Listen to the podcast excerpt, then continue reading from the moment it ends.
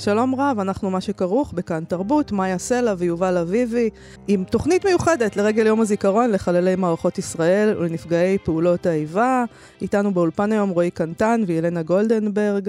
אנחנו נדבר היום על שירת לוחמים ברשתות החברתיות עם דוקטור רון בן טובים, שחקר שירת לוחמים שפורסמה ברשת, וננסה ביחד איתו להבין האם טקסטים שמתפרסמים בשנים האחרונות בפייסבוק בישראל הם שירה, ואם כן, למה היא נועדה בעצם, מה התפקיד שלה.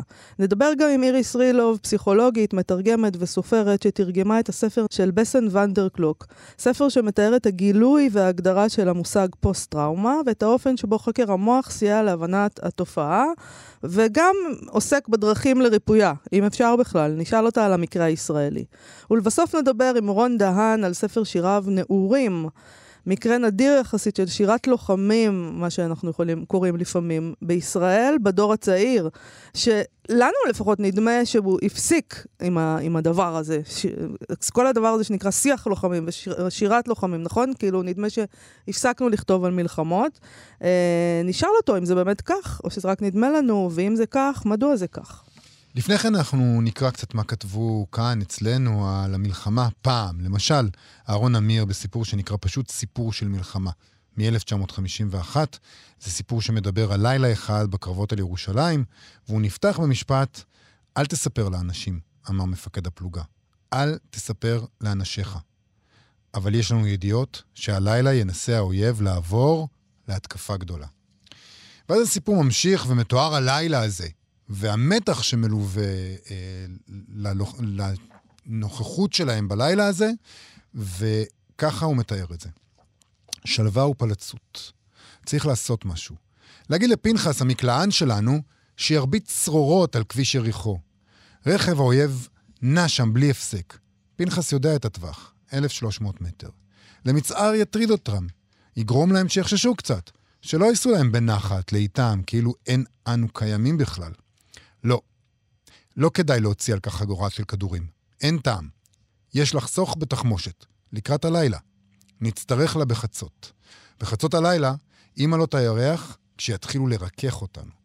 בכל התותחים הללו, שיהיו יורים בנו בכינון ישיר, ממרחק של 1,200 מטר, כשתתחלנה כל מכונות הירייה הכבדות שלהם לנבוח, לנבוח, לנבוח, וזיקוקים יתבקעו באוויר, לשפוך על נחיל הסכנות העוין שבאפלה אור גדול ועוין שבעתיים. וסוללות המרגמות שלהם, המטווחות אל נכון, תשלחנה מטחי מטחים של פגזים, וכשתהיה החזית כולה כתופת ארוחה, והמקום כולו לחרדת אלוהים יהיה, אנחנו נעמוד בו, שכוחים מאלוהים, בפחד גדול ובברכיים פקות. והוא ממשיך וכותב, בכל כוח האש העצום שלהם יקומו עלינו. בזה כוח האש אשר לעינינו הרואות והקלות הכריע את לוחמי העיר העתיקה. הם יבואו אלינו בכל זה, ואנחנו נדע נאמנה, כי תקומה לא תהיה לנו. הפחד הנקלה יעטפנו עטוף, ליבנו ימס, ואנחנו נחשוב, מי ייתן ולא היינו פה. ונחשוב, לו אך אפשר היה להסתלק, ונחשוב, איך נחלצים מכאן לעזאזל? אחר כך לא נחשוב עוד. נבוכים נהיה, עצבנים, מבולבלים. לא נחשוב כלום, ורק נעמוד ונירה. בתוך הרעם המחריש אוזניים, בתוך המהומה הגדולה, בתוך האש והסופה. נעמוד ונירה עד שיתלהטו הקנים. בלי לכוון היטב, בלי להציב מטרה, בלי תכלית של ממש, אבל ירו נירה. אכן, משום מה ודאי נשיב מלחמה. ננסה. זה או אחר בתוכנו אולי תתקפם תזזית ויתחיל להיעלל. אנחנו אבודים, הקיפו אותנו, אנחנו אבודים, אבל אי כך נשתיק אותם. אם יעצבנו אותנו מאוד, אולי נהרוג אותם ככלבים, מפני שאין רחמים בקרב. אם כה ואם כה, ודאי נשתיק אותם. נשתיק וננסה להשיב מלחמה. אבל תקומה לא תהיה לנו. הללו יתקדמו. הם יסתערו עלינו בשריונים ובזורקי להבות ובנבחת, נבחת, נבחת מכונות הירייה הכבדות, ועד מהרה באמת יקיפו אותנו. אנחנו נברח מפה, נברח לשם, והמתים באשר יפלו יפולו, והפצועים יצעקו גם צעוק. אבל הללו יקיפונו, יקטרונו, ירסקונו, ישסעונו, יחסלונו, וכל הנותר בחיים שבי ילך לפי צר. בחצי הלילה יתחילו, ועד הער השחר כבר יהיה הכל גמור. וכך מסתיים הסיפור, הסיפור המלחיץ הזה. הבוקר אור, ואני עומד במשרד מטה הפלוגה, ובהעמדת פנים של חוכמה אני מדבר על מפקד הפלוגה. לפי הידיעות שבידי, אני אומר, לא קרה כלום הלילה. הוא מצטחק כדרדק שנתפס על דבר שקר, אבל אינו מגיב. פניו נפולות ועיניו אדומות, ואני יודע שגם עיניי שלי אדומות. שמע, הוא אומר, זה היה לילה שקט שמזמן לא היה כמוהו. אבל, הוא מוסיף, כמי שמתקן משהו שמאזן שלו, זה היה לילה קשה, אבל החזקנו מעמד, אומר אני.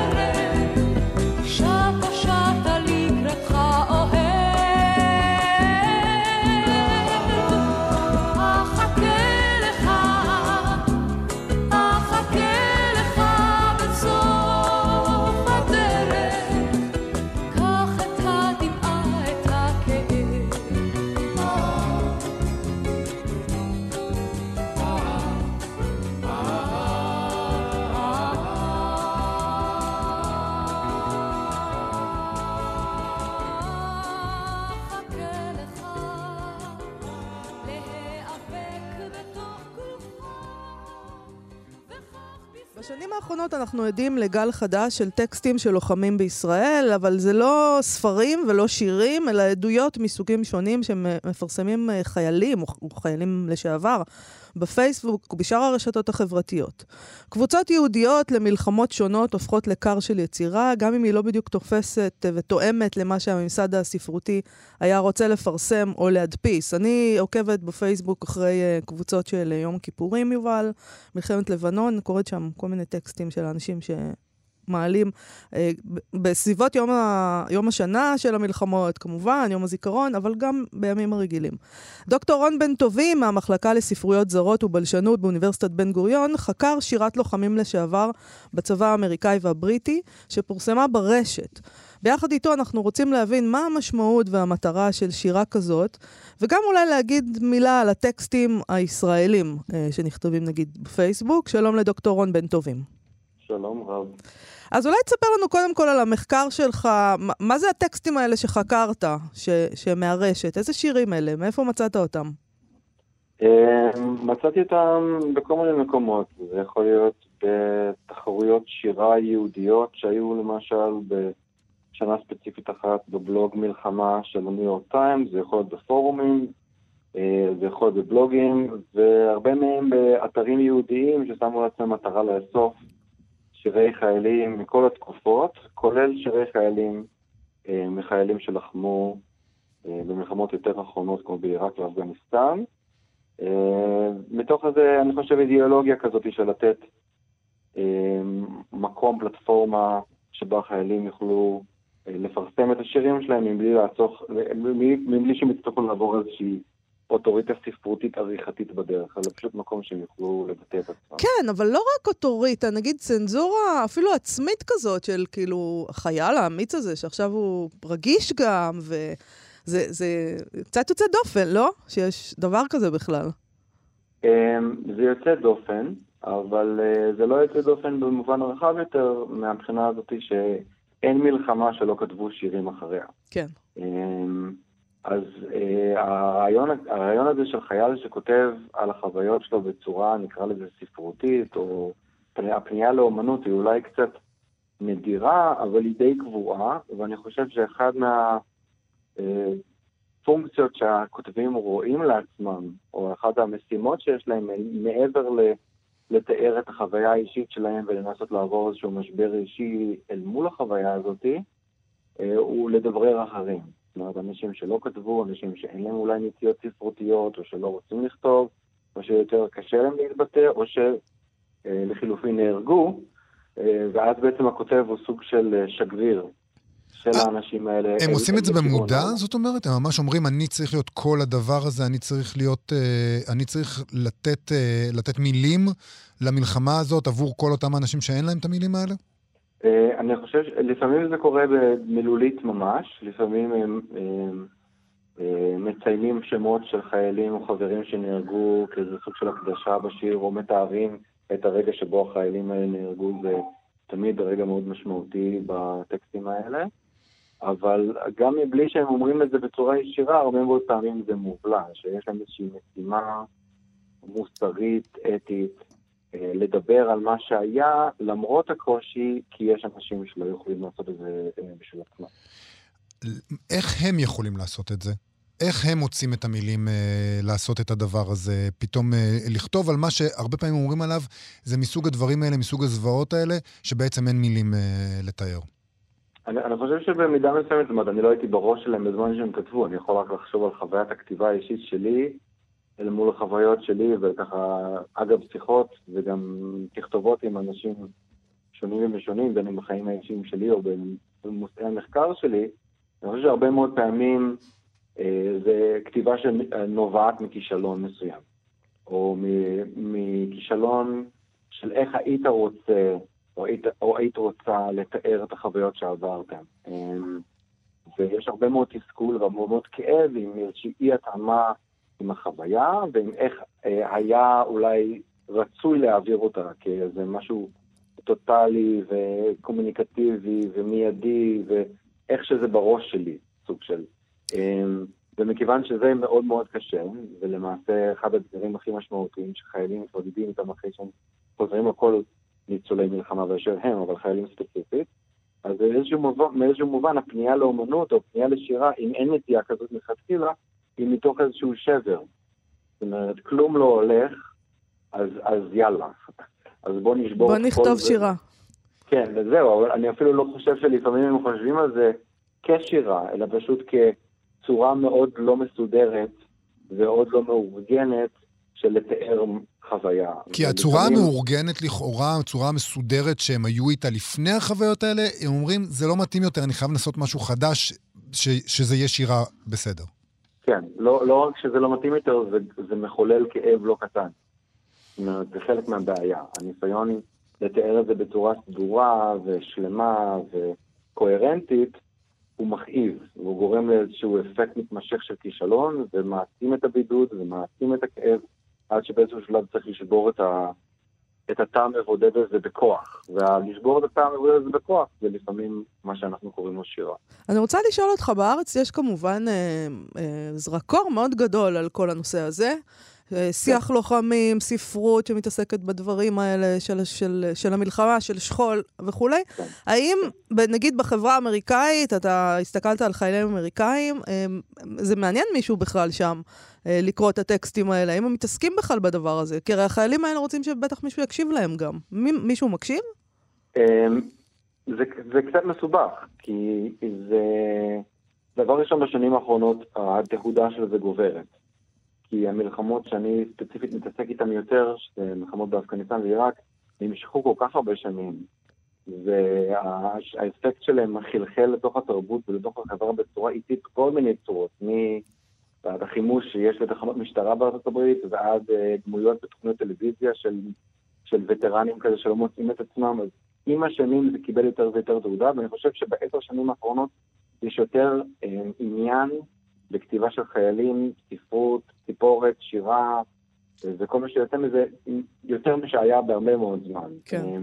אז עניין יש, אבל זה עדיין מאוד מאוד נישתי. והשאלה אם, אם יש מישהו שמקשיב להם, אז אני חושב שקשה מאוד לשבור את המעגלים האלה, שאפשר לקרוא להם מעגלי תמיכה ראשוניים כאלה, שבעצם מי שמקשיב זה חיילים אחרים, או נגיד סתם במקרה שלי, מבקרי ספרות שהם חיילים.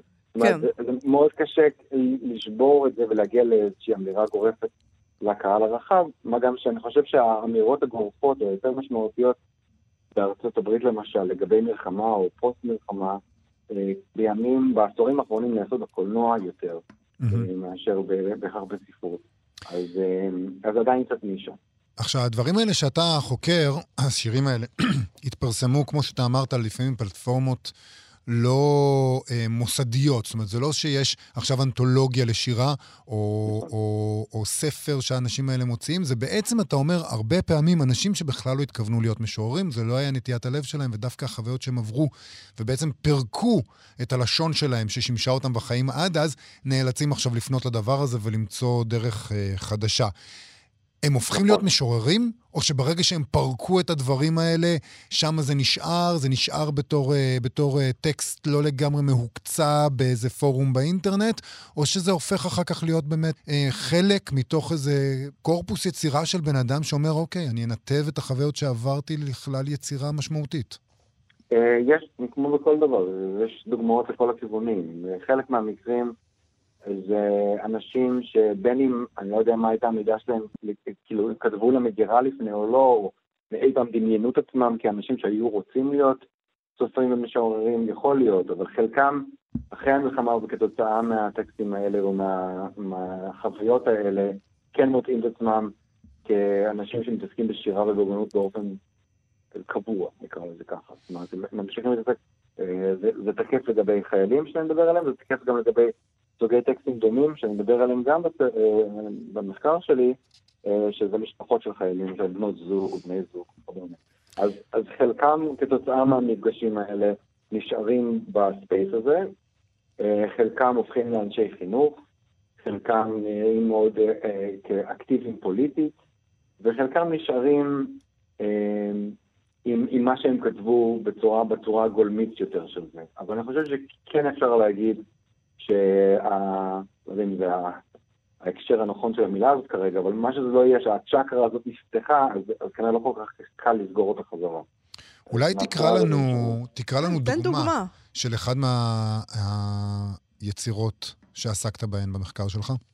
אה, בשמחה. אני, אה, אני אקריא שיר קצר מאוד של אה, יוצא מלחמה בשם טרייס קורל, שהוא במקרה בריטי, ובמקרה הספציפי הזה יוצא של מלחמת פוקלנד, הוא יותר מבוגר, קצת יותר אה, אה, מרווח של שנים כן. מאז המלחמה, נקרא לזה ככה.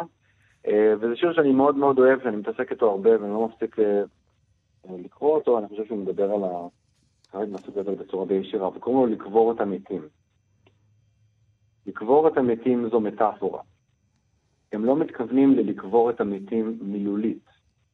תנסה לא לחשוב על זה יותר מדי. הם מתכוונים להניח לדברים. תגרוב את הגרביים, תפסיק להתלונן, תעבור הלאה, תשאיר את זה מאחור, תתאפס על עצמך, תשכח. הם מעולם לא קברו את המתים מילולית. זה בעצם כל העניין, נכון? זאת אומרת, הדרך שבה השפה היה לה משמעות מסוימת פעם, ואז המשמעות הזאת התפרקה. אתם בכלל לא יודעים מה זה לקבור את המתים, אתם רק משתמשים בביטוי הזה, ואתם חושבים שאתם מבינים מה זה אומר. נכון. אני חושב שבמובנים הקלאסיים, המיידיים של חייל שיוצא מלחמה, נקרא לזה עם פוסט-טראומה, וחושב שאף אחד לא מבין את מה שהוא עבר, אז יש איזו נטייה להגיד, אתם לא יודעים על מה אתם מדברים כשאתם אומרים את הדברים האלה, אתם לא יודעים איך זה מרגיש, אתם לא יודעים איך זה היה להיות שם. אני חושב שהשיר הזה שקורא, הסיבה שהוא כל כך מעניין אותי אישית, זה שהוא מוסיף עוד רובד. הוא אומר, הבעיה היא לא רק אה, שאתם לא יודעים על מה אתם מדברים כי לא חוויתם את זה, המילים שאתם משתמשים בהן, והמילים שאני משתמש בהן, הם אותן המילים. אין לי עוד שפה, אין לי איזה מטה שפה שעליה אפשר רק להוסיף את התוסף של הייתי במלחמה, שתגרום לכם להבין את מה שאני מדבר. אני חייב להשתמש במילים שלכם. וברגע שאני משתמש במילים שלכם, אתם מבינים אותם כמו שאתם רוצים, וברגע שאתם משתמשים בביטויים כמו תקבור את המתים שלך, אה, אני שומע את שני המנעדים באותו זמן. אני גם שומע את מה שאתם מתכוונים, והוא עושה הדגמה מאוד יפה. הוא מראה, אני מבין בדיוק למה אתם מתכוונים, זו מטאפורה. הבעיה היא שאני לא חושב על זה רק בתור מטאפורה. יש לי עוד רובד שהוא כזה מציק מתחת לפני השטח, שהוא סוג של. נתק תקשורתי ביני לבינכם. אנחנו צריכים עוד מעט לסיים, אבל אני, אני רוצה לשאול אותך עוד שאלה אחת. אני יודע שזה לא תחום המחקר אה, שלך ספציפית, אבל בכל זאת, כשאתה קורא טקסטים של חיילים בפייסבוק, טקסטים גולמיים כאלה של חיילים ישראלים לשעבר, האם אתה מזהה בהם קצת מאותן איכויות? האם אתה חושב שזה משמש לאותו דבר, או שיש הבדלים מהותיים בין אה, מה שקורה כאן למה שקרה שם? אני, אני חושב שבעצם הניסיון ליצור איזושהי סוג של קו תקשורת בינך לבין העולם החיצוני אחרי מלחמה, אז, אז יש קווי דמיון, דמיון שהם לדעתי מהותיים. זאת אומרת, אה, אה, יש איזה אזור של בידוד, של שקט, של הכחשה, של בושה, ואני מנסה לשבור אותו החוצה כדי להגיד משהו על משהו. אני חושב שהצורה שבה זה נעשה עלולה להיות אחרת, כי גם ההקשר התרבותי הוא מעט אחר. ואני חושב שאתם דיברתם על הקבוצות לוחמים הללו, כן. שאני גם אה, חבר ב... אלה שרלוונטיות אליי, אמ, ואני חושב שרואים שם את, ה, את הכאב ואת הניסיון לבנות משהו מחדש, אבל לדעתי הלא מאוד מנומקת כרגע, אמ, יש לזה יותר גוון של קבוצת תמיכה. זאת אומרת, אמ, איך חיילים מדברים כשחיילים מקשיבים. יש בזה משהו, נכון. דוקטור רון בן טובים במחלקה לספרויות זרות ובלשנות באוניברסיטת בן גוריון, תודה רבה לך על השיחה תודה הזאת. לכם. תודה רבה. תודה לכם.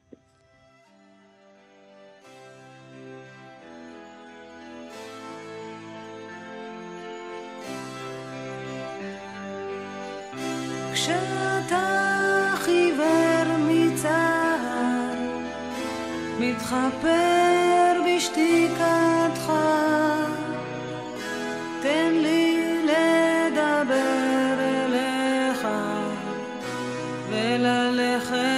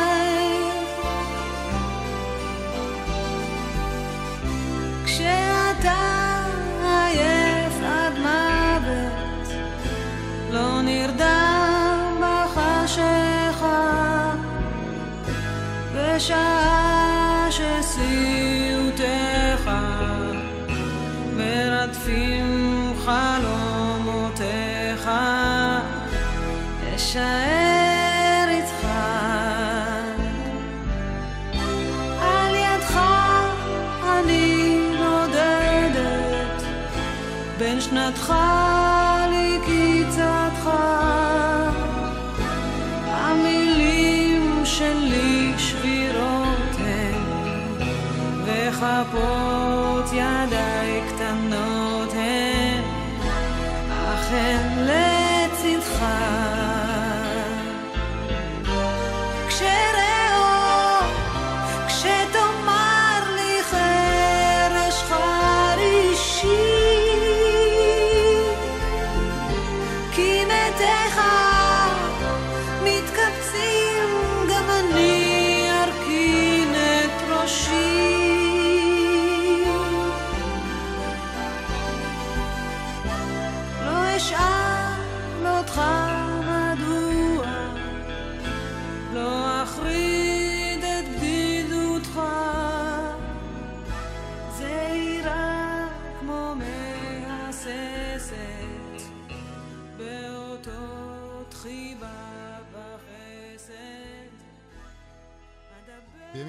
מתפרסם בהוצאת פרדס הספר נרשם בגוף של דוקטור בסל ונדר קולק על מוח, נפש וגוף בריפוי מטראומה.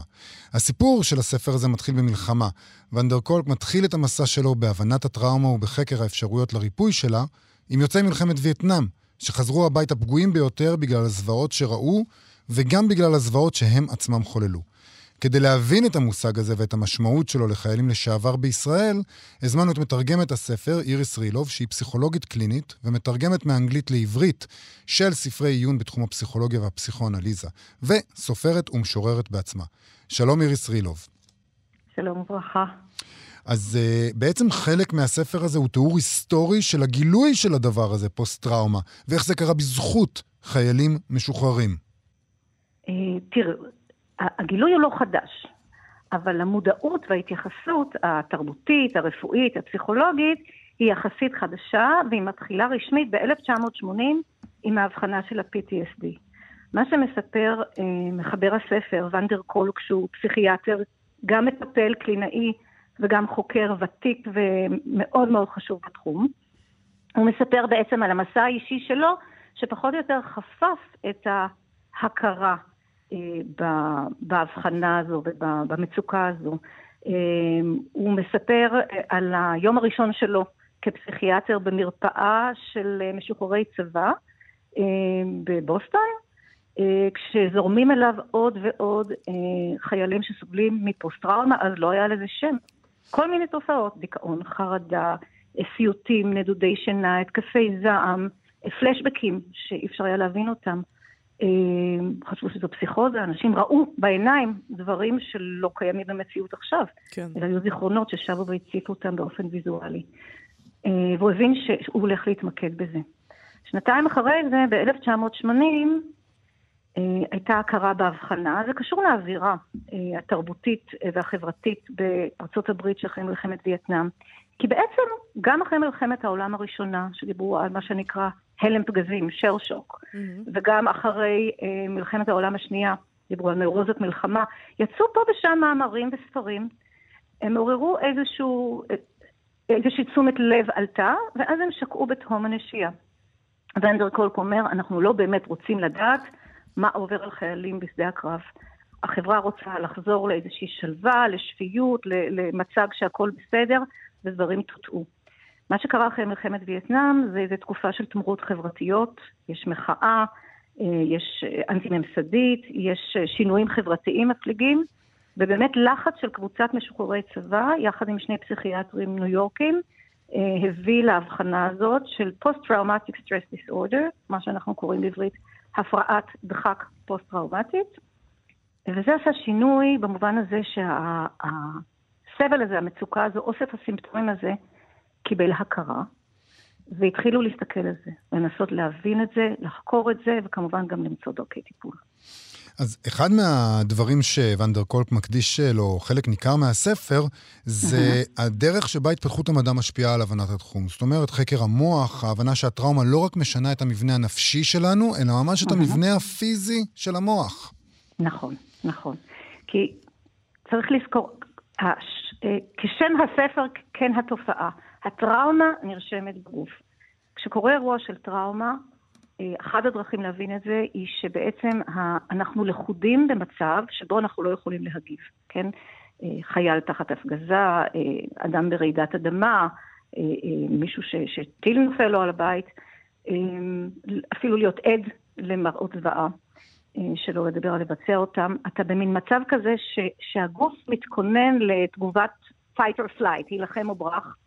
אה, אה, התגובה הטבעית היא תנועה, הסתלקות מהמקום או, או, או, או תקיפה של התוקף, ולא תמיד אנחנו יכולים. זאת אומרת שזה וזה- בעצם החוסר אונים גורם ל- ל- למצוקה הזאת?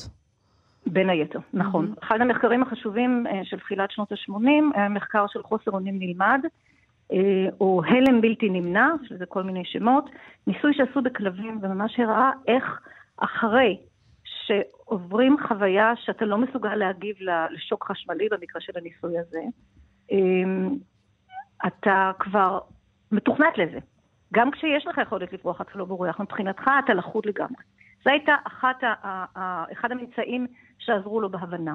אבל מה שממש מרתק, ושם הוא היה שותף פעיל, ואנדר קולק, אה, בין הראשונים, זה כשהתחילו סריקות המוח, FMRI, והוא שם תחת הסורק אנשים שעברו אירוע טראומטי ופיתחו תגובה פוסט-טראומטית, ובעצם אה, עשו משהו מאוד אכזרי, אבל בהסכמת המתנדבים שמאוד רצו לקדם את הידע בתחום, שחזרו להם את הטראומה. כתבו תסריט ממש אה, לפי התיאור שלהם של מה שהם עברו, והקריאו להם את זה. כן. בזמן שהם תחת הסורק. וסרקו את המוחות שלהם, וראו דברים מדהימים. למשל, אה, הדבר הכי בולט הוא שהקורטקס הקדמי, ה- ה- קליפת המוח הקדמית שהיא אחראית על החלק הרציונלי, האנליטי, מרכז הדיבור, כל אלה כמעט מחובים, כמעט לא פעילים בזמן חוויית הטראומה המשוחזרת, מה שנקרא פלשבק, אנשים חוו פלשבק, כאילו זה קורה להם באותו רגע. לעומת זאת, המערכת הרגשית, המערכת הלימבית, זה המוח הנמוך יותר, מה שקוראים המוח הזוחלי, שבעצם אחראית על תגובות גופניות מצילות חיים ועל רגשות. המערכת הזאת זהרה, פע- פעמה ופעלה בצורה מאוד מאוד עוצמתית. אה, כך שהמוח בעצם משדר שדר של מצב סכנה כמעט תמידי כל הזמן, ומאוד קשה גם לקבל הסבר רציונלי או להרגיע את עצמך באופן רציונלי כמו, טוב, זה לא קורה עכשיו, זה היה וזה נגמר. לא, כי המוח הרציונלי משותק בעצם, וגם זה מאוד מאוד הולם את מה שאנחנו יודעים על טראומה ועל אנשים שסובלים מזה, שאין להם מילים. אין להם מילים לתאר את מה שעובר עליהם, כי בזמן שהם חווים את זה, כמו שאת אמרת, כל החלק שעסוק בדיבור ובשיום וב... ובהגדרה של הדברים, גם הוא מכובה. אנחנו הופכים להיות משהו הרבה יותר פרימיטיבי כשזה קורה לנו. נכון, נכון, ובמובנים מסוימים זה לא נגמר. זאת אומרת, כל פעם שיש איזשהו טריגר שמפעיל את זיכרון הטראומה, זה בעצם זיכרון לא מעובד, זה נעוץ בנפש כמו איזה רסיס, שהוא כל הזמן שם. הרי רבים מאיתנו חווים מצבים קשים, מצוקות, משברים, אה, וזה לא תמיד הופך לטראומה. אז אני כי- באמת על זה רציתי לשאול אותך, למה חייל אחד יהיה לו פוסט-טראומה, ואחר זה שנלחם לידו לא? כלומר, מה שם... ואולי זה קשור גם לשאלה של ריפוי. כלומר, האם אפשר להתכונן לזה? האם אפשר, נגיד, הצבא יכול להכין את החיילים אחרת ל... כדי למנוע פוסט-טראומה, למשל? אמ, אני יודעת שנעשית עבודת מניעה אה, ביחידות קרביות על ידי אנשי בריאות הנפש של הצבא, אה, עבודה עם מפקדים, שיחות, שיחות קבוצתיות, גם לפני וגם אחרי, מיד אחרי אירוע. אה, אבל אני לא יודעת לענות לך בדיוק על השאלה הזאת, מי כן ומי לא. זה נכון שמי שחווה בחייו קודם טראומה מוקדמת יותר, הוא חשוף יותר אה, לתגובות האלה. אתן לך דוגמה, אוקיי? אוקיי. אה, אני שוחחתי, כהכנה לשיחה איתכם, שוחחתי עם פרופסור קרני גינצבורג מבית הספר לעבודה סוציאלית באוניברסיטת תל אביב, היא במקרה גם גיסתי, והיא אחת המומחיות בארץ לתחום הטראומה, היא חוקרת, והיא סיפרה לי על מחקר ממש עכשווי, שהיא אה, עושה יחד עם אה, פרופסור זהבה סלומון, שהיא כלת פרס ישראל לעבודה סוציאלית, והחלוצה בתחום של נושא פוסט-טראומה, גם אצל לוחמים בארץ. והם בדקו תגובות של פדויי שבי, אני לא משוכנעת ממתי הניחוש שלי שזה מיום כיפור, אני מקווה שאני לא מדייקת, אה, לקורונה. אה, איך זה משפיע עליהם? כן. אז מסתבר שהם סובלים הרבה יותר מפחד מהקורונה לעומת האוכלוסייה הכללית. ככל שתפיסת השבי הייתה קשה יותר, ככה, ככה פחד קשה יותר. זאת אומרת, יש איזו פגיעות.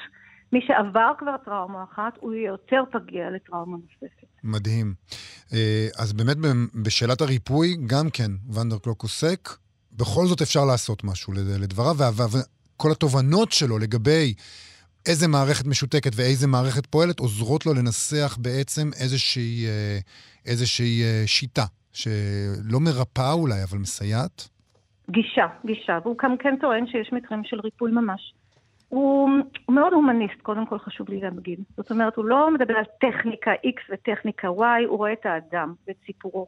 זה מאוד מרגש, כי אין הרבה חוקרים שהם גם קלינאים וגם הומניסטים בגישה שלהם. אז בגלל זה גם הייתה לי חוויה מאוד מרגשת לתרגם את הספר, בגלל זה גם הספר מאוד מדבר להרבה אנשים, הוא רב מכר כבר שנים בארצות הברית.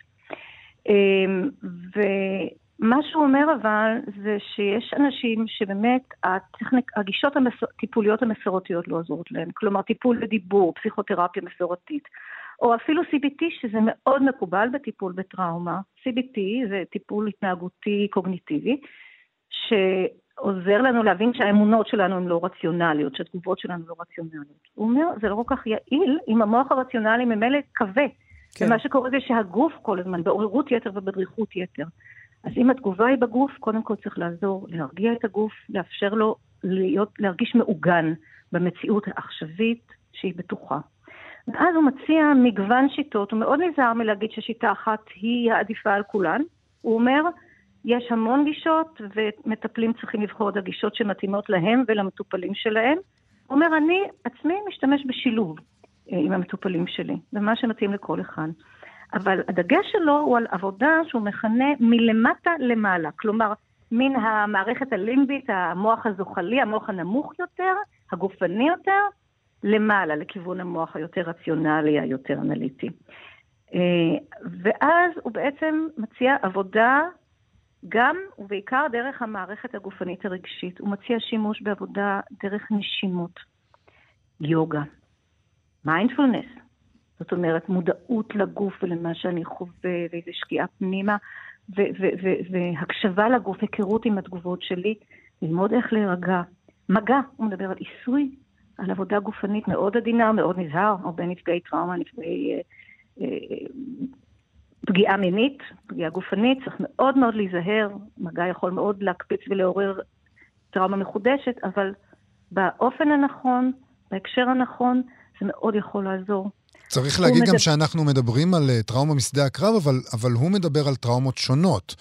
כל מיני נכון. דברים מתוארים שם, לא רק שדה הקרב. שדה הקרב הוביל אותו למחקר של הטראומה, אבל uh, יש סוגים שונים uh, שהטיפול בהם צריך להיות מן הסתם יש ניואנסים בדברים האלה. אני רוצה לסיום לשאול אותך על המקרה הישראלי. עד כמה okay. כל אוקיי. הטכניקות האלה אה, מתאימות למה שאנחנו חווים כאן? האם, האם באמת, עד כמה, עד כמה כל באמת אה, מקרה הוא לגופו, או שאפשר להגיד משהו אוניברסלי, טראומה היא טראומה היא טראומה? אני חושבת שכן. כולנו רקמה אנושית אחת גדולה, וטראומה היא טראומה היא טראומה. אפשר לראות גם בהיסטוריה של ההתייחסות לטראומה בישראל, איזושהי מקבילה למה שתיארנו, אה, מה שהיה בארצות הברית, אה, במובן הזה שההתעוררות וההכרה בזה היא יחסית מאוחרת. מחקר רציני וטיפול אה, ממוסד עם פרוטוקולים לטיפול התחיל בעיקר אחרי מלחמת לבנון הראשונה, כשבאמת פרופסור זהבה סלומון הייתה ממש חלוצה בתחום. אפשר להקביל את זה גם למה שקרה עם הכרה בטראומות השואה. עד משפט אייכמן לא דיברו על זה. זאת אומרת, הדברים האלה היו מושתקים גם בגלל תפיסות חברתיות, אתוס הצבר וה, והגיבור. אה, אה, אנשים התביישו במצוקה שלהם, הסתירו. אחרי מלחמת יום כיפור, כששבי חזרו, אה, מיד לקחו אותם ממתקני חקירה ולחצו עליהם והאשימו אותם, אני אומרת את זה בזהירות. אבל uh, הייתה מין טראומטיזציה מחודשת. היום ההתייחסות הציבורית או החברתית היא כמעט הפוכה, כן? מדברים על החיילים כעל הילדים של כולנו, נכון. ומגוננים עליהם מאוד. אז, את יודעת שזה ש... תמיד מדהים לחשוב על העניין הזה של ניצולי שואה. והאופן שבו הם הגיעו לפה, ופשוט אף אחד לא טיפל בהם. זה פשוט דבר ממש, אי אפשר לתפוס את זה היום. את, ה, את החוסר לא יחס. החברה רצתה לדעת, לא רצתה לפגוש את זה, זה היה בלתי נסבל. אני חושבת שהיה גם הרבה אשמה פה לאנשים שהגיעו לכאן ומשפחותיהם נשארו באירופה. אה, וכן, בלעו את זה. בלעו את זה, כאבו בסתר, צעקו בלילות, היו מסתכלים עליהם בניד ראש, וגם מלגלגים עליהם סבונים. כן. כן, דברים מאוד מאוד השתנו, גם בזכות הספרות אגב. כן? ספרים כמו אה, עייני רחבה של גרוסמן. העלו דברים.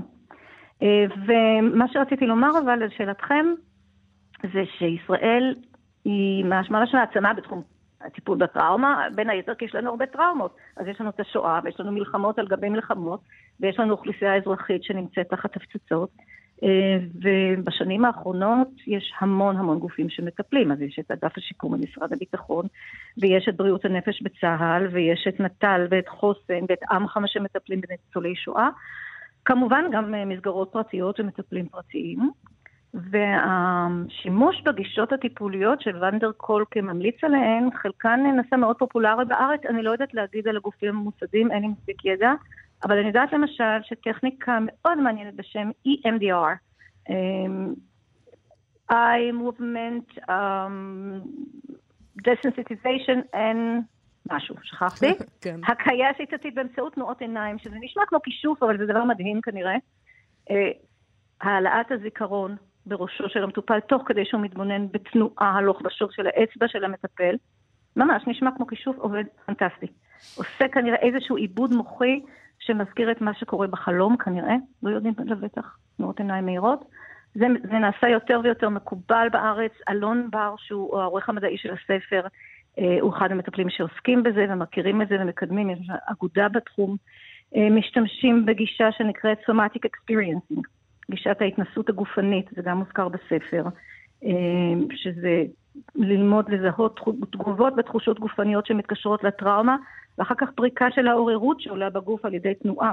כדי באמת לגמור לאבד את אותה תגובת fight or flight שנשארה תקועה. אז נגיד של, ה... נ- נגיד של הספר, פשוט צריכים לסיים, נגיד אהה. שלספר קוראים נרשם בגוף, כתב נכון. אותו דוקטור בסל ונדר קולק, אה, הוא על מוח, נפש וגוף בריפוי מטראומה, הוא יצא בהוצאת פרדס.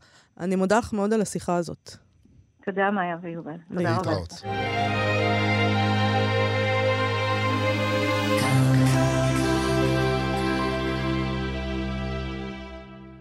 פעם חיילים באופן קבוע נשאו בכיס הקטן של הדגמ"ח פנקס ועט. בהפוגות הם היו כותבים, וכמה מהשירים הגדולים ביותר נכתבו בשוחות. אבל נדמה, ככה לנו נדמה, שהיום רואים מעט מאוד כותבים צעירים שכותבים על מלחמה. שירת שכול יש כאן בישראל, לא פעם, אבל שירת לוחמים, פחות. אחת הדוגמאות לשירה כזו היא הספר נעורים של רון דהן, שיצא בהוצאת אינדיבוק ב-2012. ואיתנו, הסופר, המשורר, העורך והמו"ל רון דהן כדי לדבר על הספר הזה ועל הז'אנר שאולי הוא נכחד קצת בשירה העברית. שלום רון דהן. אהלן, שלום. בוא נתחיל אולי בקריאת uh, קטע, שיר מתוך הספר. כן, אה, השיר הוא ללא כותרת, אז אני פשוט אה, אקרא. אם המלחמה יולדת אותי מחדש, איבר מינה מדמם, מכוער ורפוי. אני נפלט ממנו חמוש ורצחני. מחשכת הרחם אל חשכת הקרב. אם המלחמה קטנה וחרבה, קורעת להשתין על האדמה, מחייכת בפה כף שיניים, מבקשת מים. אמא, מלחמה היא געגועי המוות אל עצמו. רון, אני רוצה לשאול אותך על הספר הזה, כשאני קראתי אותו עכשיו עוד פעם אה, בשביל התוכנית, הייתה לי תחושה כאילו בעצם מדובר בשיר אחד ארוך. בעצם בעצם מדובר באיזה פואמה ארוכה. אה, אני צודק בהתרשמות הזאת? אני, חוש... אני חושב שהיום במרחק השנים אה, אתה צודק. אה, אני יכול להעיד שלא כך כתבתי את הספר, כלומר לא כתבתי אותו בתנופה אה, של פואמה, אלא כל שיר אה, בפני עצמו, אבל בהחלט החזקתי את המבנה הזה, המבנה הפואמי כל הזמן אה, בראש. אז אני משער שאתה גם צודק וגם קצת פחות, אבל אין לי בעיה עם ההגדרה הפואמה הארוכה לספר הזה. האם ההנחה היסודית שלנו, אה, שהבענו אותה כאן בפתיח, שבעצם אין כבר כל כך את, ה, את הדבר הזה של שירי לוחמים, שאנשים כותבים על חוויות שלהם במלחמה, זה נכון להניח את זה? זה נכון לחשוב ככה או שאנחנו טועים בזה? אה, קודם כל, אני חושב שאתם מאוד מאוד צודקים, ומהרגע שהעליתם את הסברה הזאת, גם אה, כשדיברנו לפני כן, אני ממש חשבתי על זה אה, ימים ארוכים, על, אה, על העניין הזה שבאמת אני לא מכיר עוד אה, ספר שמדבר על אה, חוויית החיילות, חוויית הלחימה, אה, בסדיר, במילואים. אה, זה כאילו לקח אותי ממש, אתה יודעת, למאיר אריאל, כן. כאילו, אה, כן, קוראים בזרם אין טרנס הנינגוי שם, איך איך הוא מתפייט שם בעמדת השמירה בלבנון, אה, בצידון, שזה דבר אה, מדהים, שבאמת אין יותר את החוויה הזאת, את החוויה הפואטית שהיא גם חוויה של, של הצבא. מדוע? מה, מה, מה, פ... אמרנו את זה בהתחלה, פעם כן. אנחנו רגילים לדימוי הזה של החייל הצבר, שאומנם אה, אה, לוחם, אבל בסופו של דבר יש לו ספר שירה בכיס, וגם פנקס לכתוב את השירה של עצמו, אולי לא רק חייל כן. הישראלי, חייל בכלל. מדוע זה נעלם? אז, אז אני, אני חשבתי על תשובה. אה, קודם כל, כמובן, זה רק אה, דעתי, כן? זאת אומרת, אין פה... אה, אני לא חוקר של הדבר הזה, אבל יש לי, יש לי איזושהי תחושה שהצבא בעשורים האחרונים בעצם התנתק אה, מחוויית האזרחות או החוויה הכללית של הישראליות, ומשהו בו הפך להיות מאוד מאוד פוליטי. כלומר, אם פעם, אם פעם, אה, אתה יודע, אני, אני אה, קיבוצניק, בחור מאופקים והבחור מתל אביב היו נפגשים בעמדת השמירה, כן, ומדברים על ספרות, על אה, פוליטיקה, על טיולים בחו"ל, על אה, נשים וכולי, יש תחושה שהיום הצבא מתקשר בציבור הישראלי למשהו יותר פוליטי, למשהו יותר ימני, למשהו שקשור יותר ל... אה, למלחמה, למשהו שקשור יותר באמת לאיזשהו, לאיזשהו, לאיזשהו מקום שהוא לאו דווקא טוב. אז אולי גם זה קשור לזה שזה כזה, הייתה לי מחשבה כזאת, אבל נורא יכעסו עליי אם אני אגיד את זה, אבל אין מה לעשות. ואני, וגם, אני מודה, לא מתוך מחקר כמובן, אז זה קצת בחוסר אחריות אני אומרת. האליטות אולי כבר לא משרתות, כמו שהן היו פעם, אז אתה אומר, הקיבוצניק וההוא מתל אביב וההוא מעיירת פיתוח, הם כבר לא, אה, כל האנשים האלה, אה, כולם הולכים לצבא. אולי זאת הסיבה. נגיד, הם, אה, הם לא הולכים לצבא, חלקם. נכון, הצבא הוא כבר לא קונצנזוס. כן. כלומר, הוא לא עוד חוויה כמו אה, תיכון, טיול אחרי צבא, אה, בזמנו היה גם גדנ"ע, אה, אה, את יודעת, אוניברסיטה, נישואים, גירושים, אה, ילדים. כן. כלומר, משהו התנתק, משהו הפך להיות מאוד מאוד אה, מוגדר, ולדעתי מוגדר לא בצורה פואטית ולא בצורה פיוטית, ולכן אני מאמין שמשוררים צעירים פחות מתחברים לחוויה הזאת, ואני אגיד משהו, חבל. בדיוק, מה המחיר שאנחנו משלמים? מה המחיר, לא על זה שהצבא הפך להיות אה, משהו שהוא פחות מאחד ו- ויותר שייך לתחום הפילוג, אלא לעובדה שאין שירה כזאת. מה המחיר שאנחנו משלמים בעיניך, כמי שכן כתב כזאת שירה?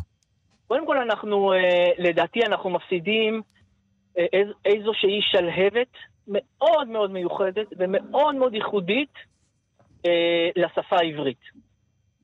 השפה הצבאית, שמתחברת גם לאיזשהו הלך נפשי מסוים בצבא, הוא, הוא קורה רק בצבא, וזה יגיד לך כל חייל. למשל, אני אתן לך אפילו אה, דוגמה הכי קטנה, אני תמיד, אה, אתה יודע, בחורף אומרים איזה קור, איזה קור, אני אומר, בחיים לא יהיה לי קר כמו שהיה לי קר בצבא. כן, בחיים, כן. ולא משנה אם אני בשלג אה, בלי בגדים. אתה מבין? והדבר הדבר השני שאנחנו מפסידים, וזה גם איזה משהו, וזה תיאורי טבע. הטבע שאתה נחשף אליו בצבא, הוא טבע שאין אותו בשום מקום אחר. אני ראיתי אזורים של היהודיה, וראיתי אזורים בלבנון, שאנחנו בחיים כבר לא נגיע אליהם. בחיים. חכה, אולי יהיה שלום, אל תהיה כזה פסימי. וגם אני אגיד, רגע, אני אגיד עוד, עוד דבר אחד. שיש מצב שהצבא אה, כאירוע פואטי, אה, הציבור איבד עניין בזה. פשוט איבד עניין. כמו שהוא איבד עניין בחוויית הקיבוץ כאירוע פואטי, בחוויית החלוציות כאירוע פואטי, פשוט נכון. איבד עניין. כלומר, זה כבר לא מעניין אותו. מה קורה לחייל אה, בצבא, אה, בשטחים, בשמירה, אה, עם החבר'ה, אה, באימון. זה פשוט כבר לא מעניין אותו. וזה בזמן, בתקופה שהשירה פורחת, זאת אומרת, נכתבת המון שירה בישראל, פשוט לא על זה. אה, המון שירה, אני אגיד עוד דבר, שרוב השירה היום שנכתבת היא בנושאים אה, אה, פוליטיים אזרחיים. וזה לא סתם שרוב, לדעתי שווה לבדוק את זה, רוב ספרי השירה שיוצאים, אה, מבוקרים, אה, נמכרים, מדוברים, הם ספרים של נשים. ו- ו- אה, ו- ובמובן הזה, הנטייה או ההפלגה אל אזורים יותר אזרחיים, יותר חברתיים, יותר אה, פמיניסטיים, אה, הם, הם, הם גם גורמים לאיזשהו ריחוק מהחוויה הצבאית, שהיא חוויה מאוד מאוד גברית במהותה בעיניי, אה, ש, שאולי באמת יש איזשהו שובע ממנה. בוא נסיים עם אה, שיר נוסף מתוך הספר נעורים. מעולה. אה, אני אגיד, השיר הזה קוראים אה, אה, LSD שורה תחתונה, והוא מסיים סדרה של אה, שירים שמתחילים אה, אה, במילה LSD. LSD שורה תחתונה. יישארו ברחם הדלוק של הנעורים, במי השפיר של השלכת הקדושה. מחר תפרוץ מלחמה. מישהו יכבה את המוזיקה וידליק את הלילה. שמרו נפשותיכם. אתם בסך הכל גוף, שעלול להיפצע או להיוותר שרוע בפינת הגן, מאחורי אבן גדולה, חשוף למוות, עד שמישהו ימצא אתכם. רון דהן, נעורים, יצא בהוצאת אינדיבוק ב-2012, דוגמה, כפי שאתה אומר, די בודדת, לשירת לוחמים, לשירת מלחמה בישראל. תודה רבה לך על השיחה תודה הזאת. רבה לכם, ביי ביי. להתראות. ולסיום אה, התוכנית הזאת נקרא שני שירים שעוסקים בדבר הזה שאנחנו עוסקים בו היום, ביום הזה. אה, נתחיל אה, בשיר אחד שכתבה הסופרת והמשוררת ראיה הרניק בדצמבר 1982, כחצי שנה לאחר שבנה גוני נפל בקרב על הבופור במלחמת לבנון. ילד, אתה הלכת רחוק מדי. באמת הגזמת עכשיו. בוא נפסיק את המשחק הזה. השמיע קול. השמיע קול בחשיכה. לעוד ציון וכיוון, אני אדליק את האורות, חזור הביתה, חזור לישון. ילד, אם לא תחזור עכשיו, כבר לא תחזור, ושום אור לא ידלק בחשיכה, והבית שלך יקרוס לצדך ואני איתך, והכוכבים על קברך. אני רוצה לקרוא שיר של אה, גיורא פישר, המשורר גיורא פישר, שבנו מרום נהרג בשנת 2002 בקרב בג'נין. השיר הזה יופיע בספרו הבא, בתחתית הימים, שיראה אור בהוצאת עם עובד, אבל uh, גיורא כבר פרסם אותו אצלו בפייסבוק, uh, והשיר הזה נקרא טפו טפו טפו. אוי, גיורא, אני מה זה מצטערת. לא ידעתי שאתה טפו טפו טפו, לא עלינו, אב שכול. כן, הטפו טפו טפו עליי ועל פניי, זה לא גשם, זה הטפו טפו שזולג משתי עיניי. וזה זמננו לסיים להיום. נגיד תודה רבה לילנה גולדנברג ולרועי קנטן שעשו איתנו את התוכנית. אנחנו מזמינים אתכן ואתכן, כרגיל, לעמוד הפייסבוק שלנו ולעמוד הפייסבוק של כאן תרבות להתראות.